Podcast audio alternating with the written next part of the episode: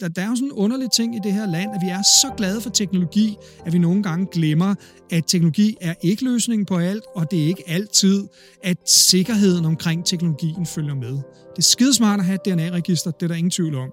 Men så skal der også være fuld sikkerhed, og, og, og det skal være anonymiseret. Hvis folk gerne vil have deres DNA ind i et DNA-register, fint, det har jeg ikke nogen problemer med, men det, det er simpelthen en uskik, at man indsamler så sensitivt materiale, som DNA er, uden folks tilladelse. Velkommen til Historier fra Coronaland. En podcast med danskere, der får plads og tid til at fortælle deres historie.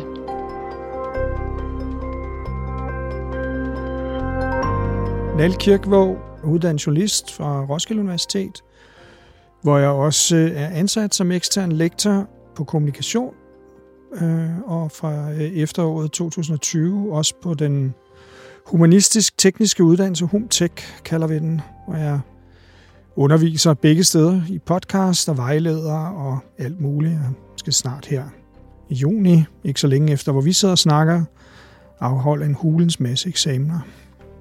Og så har jeg faktisk også været med til at skrive en bog om podcast. Yes, podcasterens håndbog.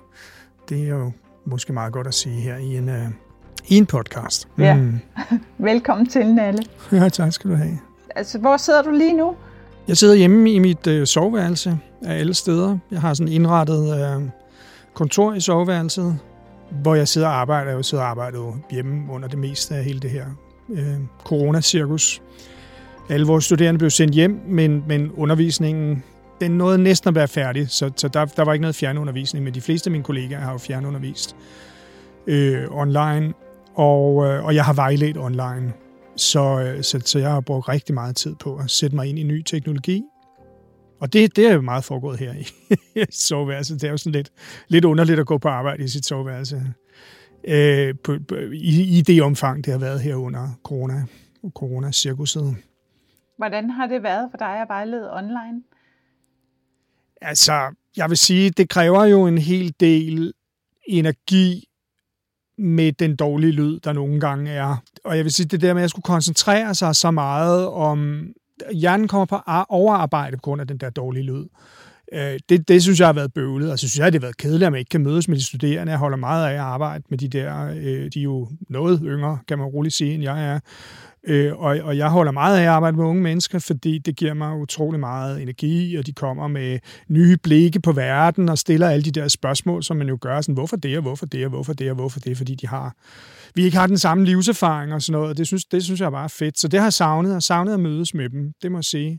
Og det lykkedes så også her, da landet så småt begyndte at åbne igen. De, de aller, aller, aller, aller sidste vejledninger blev så også øh, udenfor, øh, nede i baggården.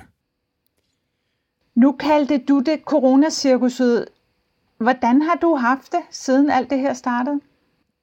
Ja, hvordan jeg har haft det, der, der er jo flere ting at sige til det. Altså, jeg synes, den, i starten var det meget mærkeligt, fordi lige pludselig så man jo ingen mennesker. Når man en gang imellem bevægede sig ud på gaden, så løb folk jo nærmest over på det modsatte fortog, øh, og det gjorde jeg også selv, og det der hold de der lange, øh, altså sådan virkelig, virkelig, virkelig stor afstand. Og, og, øh, og, og nogle gange så holdt jeg vejret, når jeg, hvis folk kom meget tæt på. Så, der, så, så sådan for at virkelig mindske smitterisikoen. Og så synes jeg, det har været, altså jeg synes, det har været mærkeligt sådan at blive flået ud af, af sin hverdag på den måde, hvor, hvor, hvor der er jo nogle rutiner, når man, jeg har jo nu, det er snart øh, 11 år siden, jeg startede med at undervise og vejlede, så der har været en masse rutiner, der pludselig er blevet afkoblet. Det synes jeg har været mærkeligt. Og så sådan en, en lille måned inden i, i, efter lockdown, så begyndte jeg at få symptomer på covid-19. Øh, jeg begyndte at snotte rigtig meget, jeg fik ondt i halsen, jeg havde hovedpine, og jeg havde det som om, at der sad sådan et mindre trækdyr øh, op på, øh, på, øh, på min brystkasse. Jeg ved ikke, om du har set de der videoer af Arnold Schwarzeneggers miniponyer, øh, som, han, som han har, som render rundt ind i hans køkken og sådan noget, han fodrer dem med. Jeg ved ikke, om de gør det, når kameraerne er slukket, men det gør de i hvert fald, når han har kamera på. Og det føltes nærmest som, det var sådan lidt, at det var sådan en Arnold Schwarzenegger minipony, der sad oven på min brystkasse. Det var meget ubehageligt, og det var som om, jeg ligegyldigt var meget at trække vejret, så var der, sådan, der var ikke rigtig luft nok eller som om man sidder op på sådan 5 km, 6 km højt plateau eller noget af højt syge. Det var virkelig ubehageligt. Og så ringede jeg jo så til min læge og sagde, at jeg har de her symptomer. Han var sådan, ja, det kunne jo godt pege på, øh, på covid-19. Og på det tidspunkt, der var vejledningen sådan, at det var kun, hvis man havde svære symptomer. Og der skulle ligesom have været mere til, åbenbart. Og det, altså, det var heller ikke, altså, så var det heller ikke værre. Jeg kunne godt gå op og ned ad en trappe eller sådan noget, men, men bare det at gå op på anden sal var ved at tage... Øh, altså, der havde det som om, jeg havde løbet 10 km eller noget. Det var helt vildt. Øh, så var det heller ikke værre. Og, øh, og, og derfor kunne han ikke henvise mig til, øh, til test, fordi på det tidspunkt var teststrategien, at man kun testede dem, som havde svære symptomer. Og det betød også, at, at jeg helt isolerede mig. Altså sådan helt ekstremt sjældent kom uden for en dør. Det var med mærkeligt, det må jeg sige. Jeg synes, en form for frivilligt, luksuriøst fængsel. Det, det var godt, der var masser af mad i, i skabene. Og det var der. Du øh, løb ikke tør for noget? Nej, på, på sådan i slutningen af, af forløbet, så der måtte jeg simpelthen ud og handle. Øhm, og så var det jo blevet sprit. Altså, jeg har aldrig, jeg har aldrig, aldrig nogensinde spritet så meget af. Altså, jeg sprittede simpelthen hænder af, når jeg gik ud af døren. Jeg sprittede hænder, når jeg gik ind i butikken. Jeg sprittede hænder, når jeg gik ud af butikken. Hvis der var nogen, der var inden for to meters afstand øh, fra mig, så holdt jeg vejret og flyttede mig. Sådan at det med 99,99999 procent sandsynlighed har været fuldstændig umuligt at smitte nogen som helst. Men, men, men for det meste var jeg inden for dørene. Så indimellem så fik jeg sådan helt hvad hedder sådan noget, lukket indekulder, ikke? Og så, så gik jeg en tur, men hvis der bare var noget, altså selv når nogen var tre meter fra mig, så gik jeg ud på vejen, eller, altså, og trafikken var jo også gået i stå, så man kunne jo sagtens øh, træske rundt på de ellers temmelig befærdede veje, der er her på Nørrebro i København, hvor jeg bor. Historier fra Coronaland fortæller danskernes historier lige nu. Har du så haft covid-19? Ja, det er jo det, man kalder et godt spørgsmål, fordi så, så øh, efter noget tid, så ændrede de jo retningslinjerne. Så ringede jeg jo så tilbage til min læge og sagde, Nå, nu kan jeg høre, at de har ændret retningslinjerne. Og så, der var symptomerne sådan på vej ned, og så siger han, ja, altså jeg vil gerne give dig en, en henvisning, så kan du til hen i det, de der hvide telte, Øh, og, det, og det er jeg egentlig glad for, at jeg ikke gjorde. Det kan måske lige vende tilbage til, fordi der er sådan noget omkring, omkring DNA-sikkerhed og sådan noget, som jeg synes er dybt problematisk. Men han ville gerne henvise, det kunne han jo nu, fordi nu var retningslinjerne lavet om, men han sagde, at der, der var stor sandsynlighed for, at testen ville være negativ, også selvom hvis jeg stadig var smittet. Og så spurgte jeg så til antistoftest, fordi så tænkte jeg, så kunne man gøre det, og se om der havde været corona. Og så var han sådan, det kunne han ikke henvise til. Det, det lå uden for hans muligheder. Øh, det havde han ikke ret til, eller mulighed for, eller hvad det nu hedder alt sammen. Det er sådan noget lægesprog. Så jeg ved det faktisk ikke. Altså, jeg tror det, men jeg ved det ikke. Så vi, altså, nu besked, det glemte jeg jo at sige, jeg er jo jeg er jo vært. Vi laver, vi, det, det skal vi måske sige full disclosure, ikke? Vi laver jo en podcast sammen, der hedder Naturligvis, som, som du er med til at klippe og sounddesigner, som jeg faktisk lige nu her lige har taget en pause i. Jeg sidder og klipper den færdig, den sidste, vi sender ud i den her sæson. Podcast nummer 51 på tre sæsoner. Naturligvis hedder den, og det er jo en naturvidenskabelig podcast, så jeg går jo sådan rigtig meget op i det der, om hvad ved jeg, og hvad ved jeg ikke, og jeg ved ikke, om jeg har haft corona. Jeg tror det, men det er en antagelse. Men så nævnte du også noget før om øh, DNA, og, og det var noget, du ikke var så glad for. Hvad, hvad handler det om? Jamen, så kom det jo frem her for nylig, inden for, jeg tror, to-tre dage før vi sidder og snakker, kom det frem, at øh, til forskel for de almindelige testcentre på hospitaler og lignende, så er de der hvide telte, som man har sat op rundt omkring i landet, jamen der tager de også DNA-prøver. Øh, det er jo enormt nemt at tage en DNA-prøve, når man tager sådan en swap-prøve der. Den vil jo være proppet med DNA. Og øh, til forskel for, for hospitaler og normal praksis, så bliver den her DNA-prøve gemt i, i, i, øh, i sådan et eller andet DNA-lands arkiv, kartotek, noget. Og nu skal du selvfølgelig passe på, at der ikke går staniolhat i det, ikke? Eller, eller sådan, noget, det er 5G, eller det er Microsoft, eller whatever. Alle de der latterlige idéer, og jorden er flad, og der var aldrig nogen på månen, og så videre, og så videre. Men, men der er noget problematisk i, at de havde glemt at oplyse borgerne om, at når de fik afgivet, når de afgav sådan en test, så betød det altså, at de også afgav retten til, at man kunne øh, registrere og opbevare, tror jeg, 10 eller 20 år efter ens død, ens DNA-materiale. Hvis folk gerne vil have deres DNA ind i et DNA-register, fint, det har jeg ikke nogen problemer med, men det, det er simpelthen en uskik for myndigheder, ligegyldigt hvordan jeg ellers synes, at regeringen og den udøvende magt har på mange måder løst den her opgave eksemplarisk, så er det simpelthen en uskik, at man indsamler så sensitivt materiale, som DNA er, uden folks tilladelse.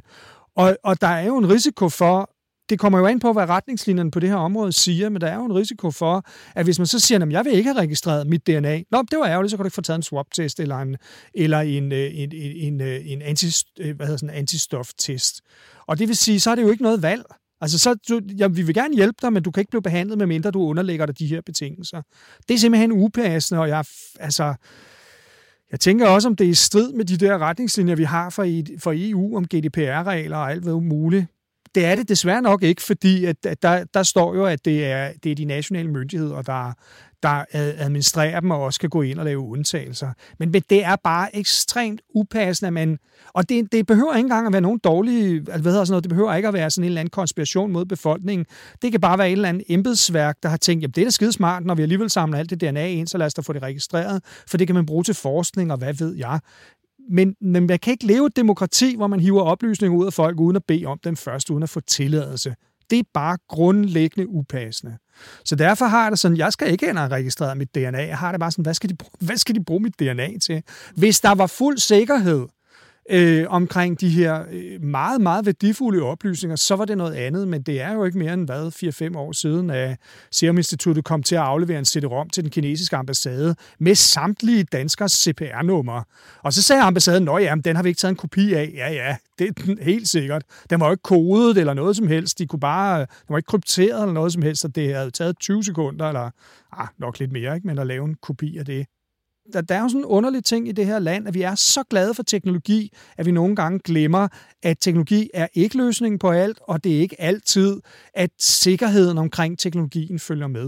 Det er skidesmart at have et DNA-register, det er der ingen tvivl om.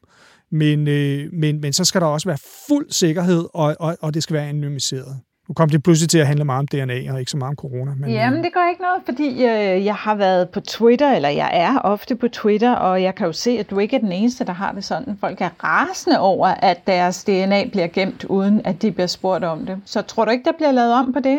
Jo, jo, hvis der er protester nok, det er klart, så, så sker der jo et eller andet. Med mindre det bliver glemt, fordi så skriver Trump et eller andet tåbeligt tweet, eller, eller der sker noget andet, og så glemmer folk det, og så høvler man videre til den nye dagsorden. Problemet er jo, at dem, der har fået lavet de her tests, de jo sandsynligvis skulle skrive under på, at hvad, hvad, altså, jeg, jeg giver tilladelse til whatever, ikke? Og så har de jo afgivet tilladelsen, også selvom de ikke har været bevidste om det. Jeg ved det ikke. Det håber jeg. Der er jo øh, et, et betydeligt flertal i det danske folketing for at få lavet DNA-register, og der er jo sådan forskellige, argument, der er forskellige argumentationer omkring, hvorfor man skal have det. Alt fra kriminalitet og sikring og forskning og hvad ved jeg, og der er jo også sådan en meget høj grad af frelæggelse af ansvar, hvor os, der synes, at alt det der registrering er en dårlig idé, vi skal forsvare, hvorfor vi ikke vil registreres, men dem, der gerne vil registrere, skal ikke forsvare, hvorfor der skal registreres. Hvis man er kritisk over for det her, så får man at vide, at hvis du ikke har noget at skjule, så har du jo ikke noget at frygte. Altså, som om man ikke har noget at skjule i sin DNA. Hvad nu, hvis et forsikringsselskab får, får adgang til dig? De kan se, at der er en eller anden 3,5 procent sandsynlighed for, at man kunne udvikle sklerose. Hov, så kan du ikke få nogen livsforsikring, eller hvad ved jeg. Ikke? Så, så, så det, det, det, det er da en super, super principiel diskussion, men, men altså, jeg, der, der er et virkelig stort flertal, der gerne vil have, der gerne vil have det her. Så ja, jeg ved det ikke. Jeg ved ikke, om de trækker i land på det. Det kan også bare være, at det var en forglemmelse. Det kunne det jo godt være. Det er, det er, altså, der har været rigtig meget jura, der skulle på plads på utrolig kort tid i forbindelse med, at et land bliver kastet ud, ikke bare et land, det er jo hele verden, der bliver kastet ud i sådan en krise, som sådan en pandemi er, og som vi ikke har haft i over 100 år siden den der såkaldte spanske syge, som før det ikke, overhovedet ikke stammer fra Spanien, men som stammer fra Kansas. Så det var jo godt spændt, der blev lavet på det. Men, men, men vi har jo ikke været i en sådan situation siden, så der var jo ikke noget, der var jo ikke noget apparat, der var klar til at rulle al den lovgivning og al, den, al, al, al de cirkulære, hvad ved jeg, der skal rulles ud for det. Så der er jo meget af det her, der er foregået utrolig hurtigt. Øh, men ligegyldigt hvad, så skal man ikke indsamle så sensitivt materiale fra borgerne, uden at bede om tilladelse først. Uden at have en samfundsmæssig, altså sådan en bred fælles diskussion person. Det er ikke et demokrati værdigt.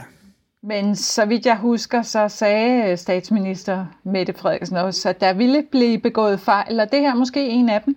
Det kunne man, man kunne håbe, det er en fejl, ikke? fordi fejl kan jo rettes. Så kan man jo bare slette det igen. Ikke?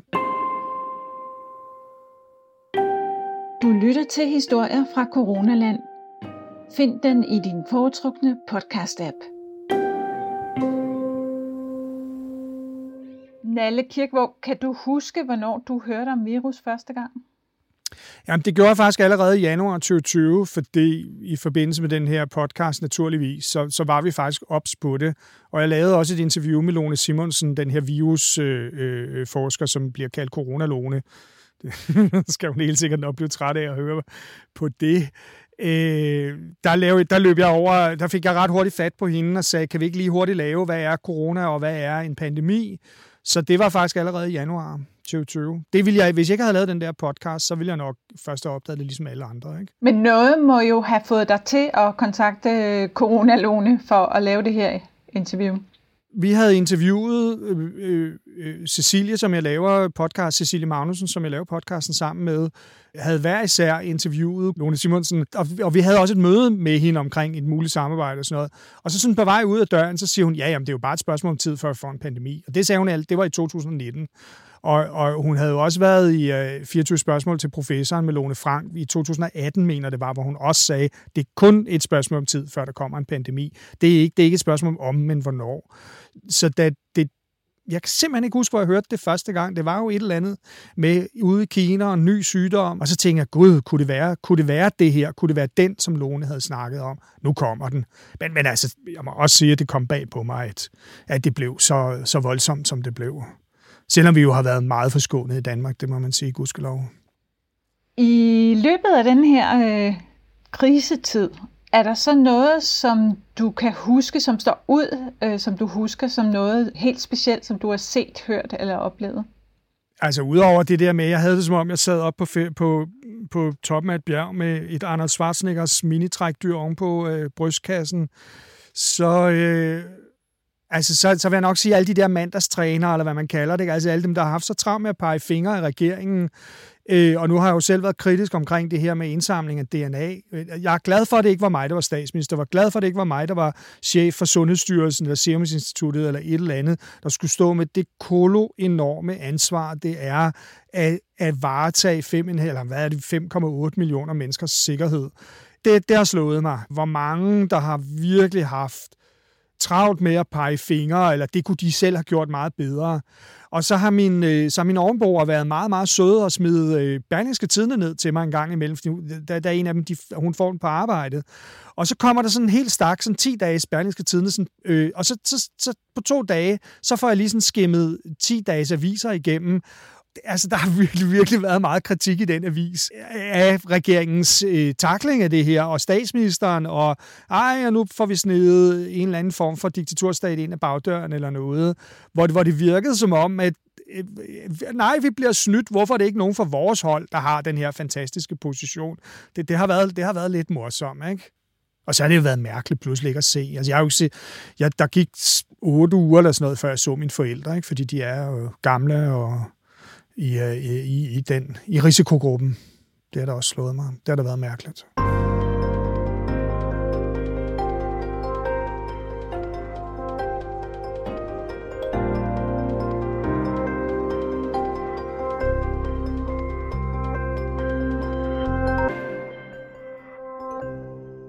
Har du også oplevet en kæmpe splittelse? Altså jeg synes øh, aldrig, jeg har oplevet så meget splittelse i Danmark, i verden, omkring holdninger til den her øh, covid-19? Ja, det, det er det, man kalder et godt spørgsmål. Der er jo sådan en modsatrettet øh, udvikling, som har været i gang rigtig, rigtig, rigtig længe, og som, som altså valget af Trump og Bolsonaro i øh, Brasilien, og ham med håret i England, øh, og så videre er udtryk for, at i den ene retning trækker man mod nationale løsninger, og man vil lukke sig, og man vil lukke grænserne, og man vil lukke sig inde, og samtidig så bliver verden jo bare mere og mere international, og, og øh, jeg er helt overbevist om, om 50 eller 100 år, så vil vi have, hvis vi overhovedet vil have nationalstater på den måde, vi har det i dag, så vil, det, så vil vi tænke på dem på en radikal anderledes måde, øh, fordi verden bare bliver mere og mere, mere global. Og man vil sige, at de der, de der nationale løsninger og gemme sig bag grænsen og, øh, har, er der jo blevet skruet op for i den her forbindelse. Og vi har jo også den her nationalsport med at, og, og, og synes, at svenskerne er nogle fjolser, ikke? Og der er der mange, der har savnet, at man kunne gå på restauranter og kigget misundelsesværdigt mod Sverige. Ikke? Jeg ved ikke, jeg synes ikke, det har været hverken værre eller bedre. Jeg synes, i virkeligheden synes jeg, der er gået to retninger. Ikke? Der har været sådan rigtig mange, sådan, puha, det var da godt, der var nogen, der tog hånd om det her, og som har følt sig meget trygge ved en statsminister, der har været så tydelig og fremme i skoen. Og så har der jo ligesom været de her, som blandt andet Berlingske Tidene, øh, øh, mange af deres artikler har øh, har reflekteret det der med, at øh, nej, det kunne vi have gjort bedre, eller det var ikke de rigtige løsninger, eller hvad ved jeg. Og så har der jo været, altså i Brasilien og USA og i England har vi jo set øh, utrolig inkompetente ledere, øh, som jo også, altså, altså jeg har aldrig troet, at jeg skulle se massegrave i, i USA, ikke? men hvor man simpelthen har været så overloadet, det var det, den, den der høje røde kurve, ikke? versus den flade grønne kurve, eller hvad, hvad farve de nu har, men ja, nej, jeg synes meget, folk har holdt de positioner, de havde i forvejen, og så er de måske bare skruet mere op for dem. Hvad er så det mest positive, du tænker, du kan tage med videre fra den her øh, coronakrise? Jeg synes faktisk, det er positivt, at vi bliver mindet om, at vi som art er en del af naturen. Det kunne vi godt glemme. Eller det, det, det er ikke bare kun, det gør vi. Det glemmer vi ret tit.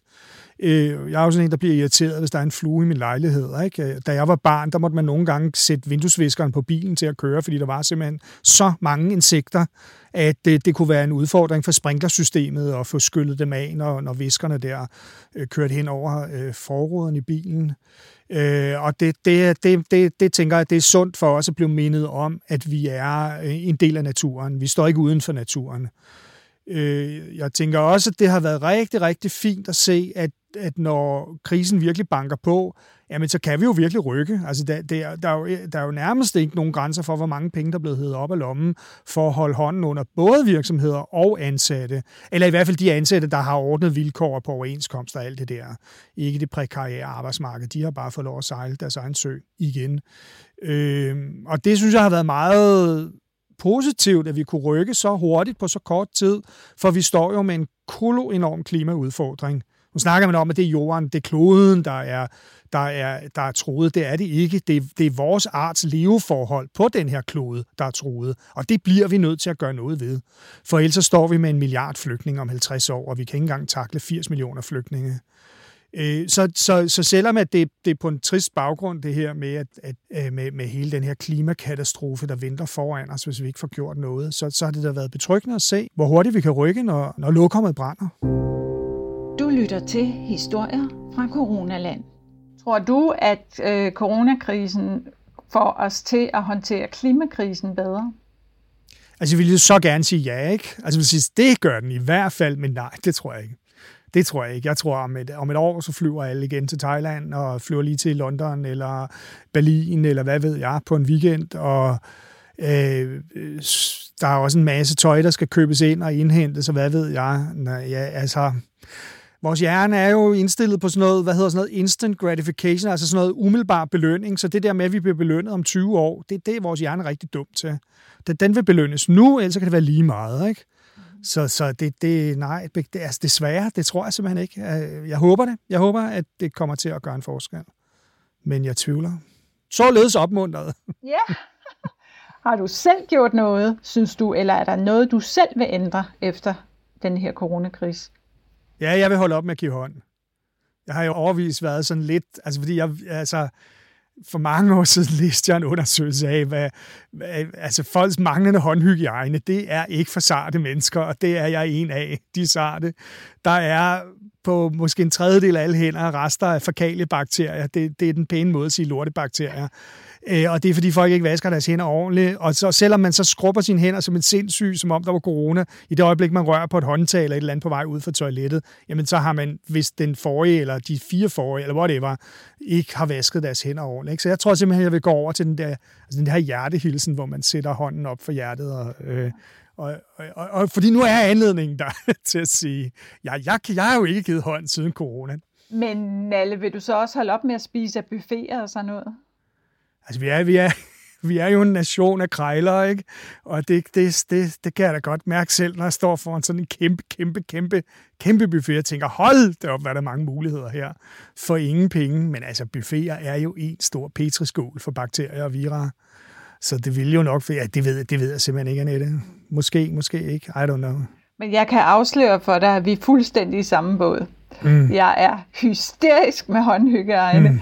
Jeg øh, går, tager altid servietter på håndtagene, og på, øh, øh, du ved, hvis man vasker hænder og skal slukke for øh, vandet, så er det min albu, der gør det, og jeg tager servietter på håndtagene på vej ud. Så, øh, Jamen, det er dejligt, det er dejligt at høre, at jeg ikke er den eneste i verden. Tak for det. Selv tak. Har du noget på hjerte? Vil du fortælle din egen historie? Skal jeg ringe dig op til et Skype-interview? Skriv til mig på info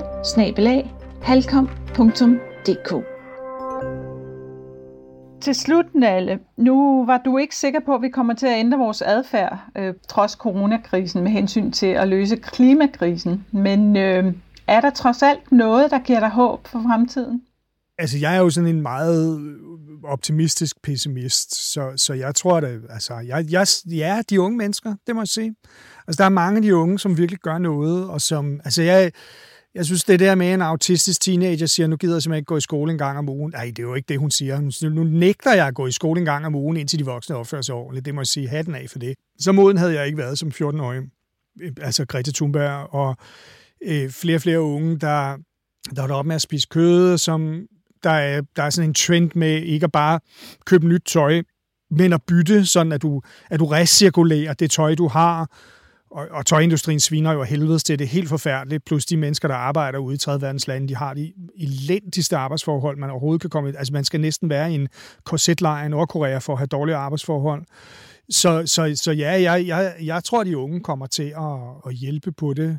det. Det er jeg er meget optimistisk i forhold til de unge, det må jeg sige men dog stadigvæk en optimistisk pessimist. Altså ja, Jamen, det er jo også fordi, jeg snakker jo, har snakket med en del klimaforskere, og det, det er ikke alle, det mange vil ikke citeres for det, fordi det er også noget med, øh, hvad er det, hvad er det for et budskab, man efterlader, men, men, men der er meget, meget, meget, meget få klimaforskere, der tror, vi kommer til at overholde det der 2 graders mål, fordi vi er nogle, som art jo nogle sløvepadder, ikke, som er så optaget af vores egen det gode liv. Plus, der sidder, jo, der sidder jo en milliard mennesker ude i verden, som lever under fuldstændig hysterisk kummerlige forhold, og som gerne vil op i middelklassen. Det kan man jo ikke betænke dem i.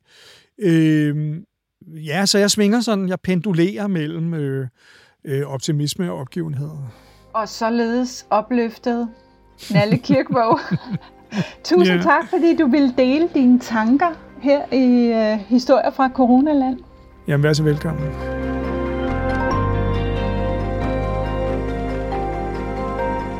Tak fordi du lyttede til Historier fra Coronaland. Vil du støtte podcasten med et valgfrit beløb? Find historier fra Coronaland på sitet tier.dk, altså 10er.dk, og hjælp mig med at få formidlet flere gode historier fra danskere. Hør andre episoder af podcasten i din podcast-app eller på min hjemmeside halkom.dk podcast.